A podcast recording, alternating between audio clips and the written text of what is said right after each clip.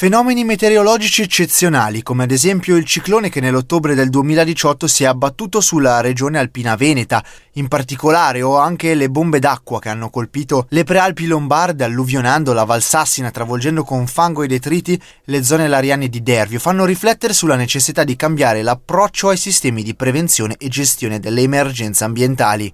Un saluto agli ascoltatori da Luca Cerede ben ritrovati nel nostro appuntamento odierno di Radio Scarp. Oggi parleremo di come i fenomeni ambientali disastrosi tocchino anche la nostra penisola e lo faremo insieme a Giorgio Osti, docente di sociologia dell'ambiente e del territorio dell'Università di Trieste. Benvenuto. Buongiorno.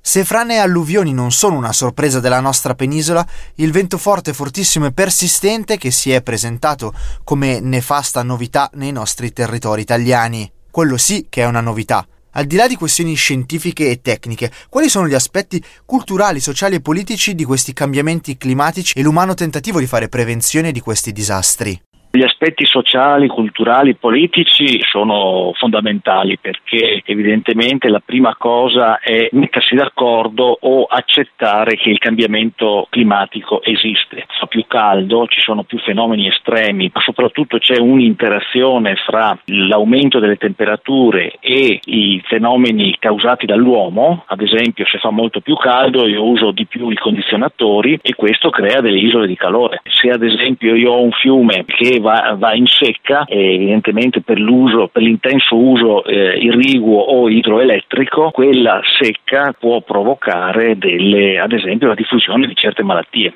Qual è la percezione e la reazione delle popolazioni dinanzi a fenomeni meteorologici eccezionali, sconosciuti prima, e quali politiche pubbliche sono efficaci per prevenirne i danni a persone e infrastrutture?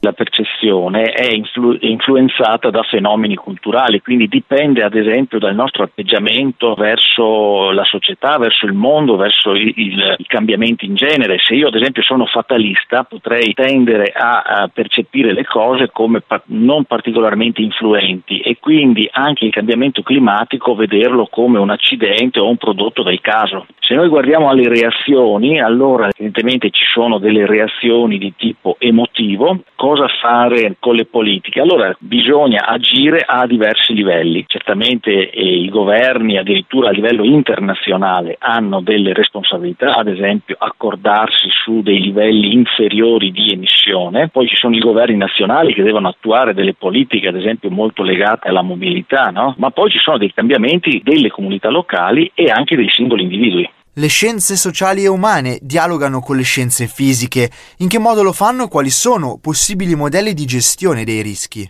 Ci vuole interdisciplinarietà. Vuol dire che quando io imposto la misurazione di un fenomeno, ad esempio, che è legato so, al cambiamento dei boschi in, eh, in relazione al, al, cambiamento climatico o alla crisi climatica o all'emergenza climatica, evidentemente nel modo con cui io misuro il cambiamento all'interno di un bosco ho degli elementi di tipo strettamente forestale, legati proprio alla fisiologia dell'albero e della foresta, no? la fitosociologia, ma dopo ho anche degli elementi legati ai valori degli esperti stessi, sia della popolazione che fruisce o vive attorno a quel bosco. Eh, aiutano gli esperti a fare delle rilevazioni, non solo eh, il, laico, il cittadino, il gruppo di appassionati della natura ecco, possono contribuire con la rilevazione, ma addirittura debbono entrare anche nei modelli o negli algoritmi che elaborano tutte queste informazioni. E si capisce benissimo la, la drammaticità del decisore pubblico, no? il quale l'algoritmo gli dà una certa probabilità di evento calamitoso e lui deve decidere se o no sgombrare la popolazione, chiudere le scuole e sappiamo appunto queste decisioni quanto drammatiche siano.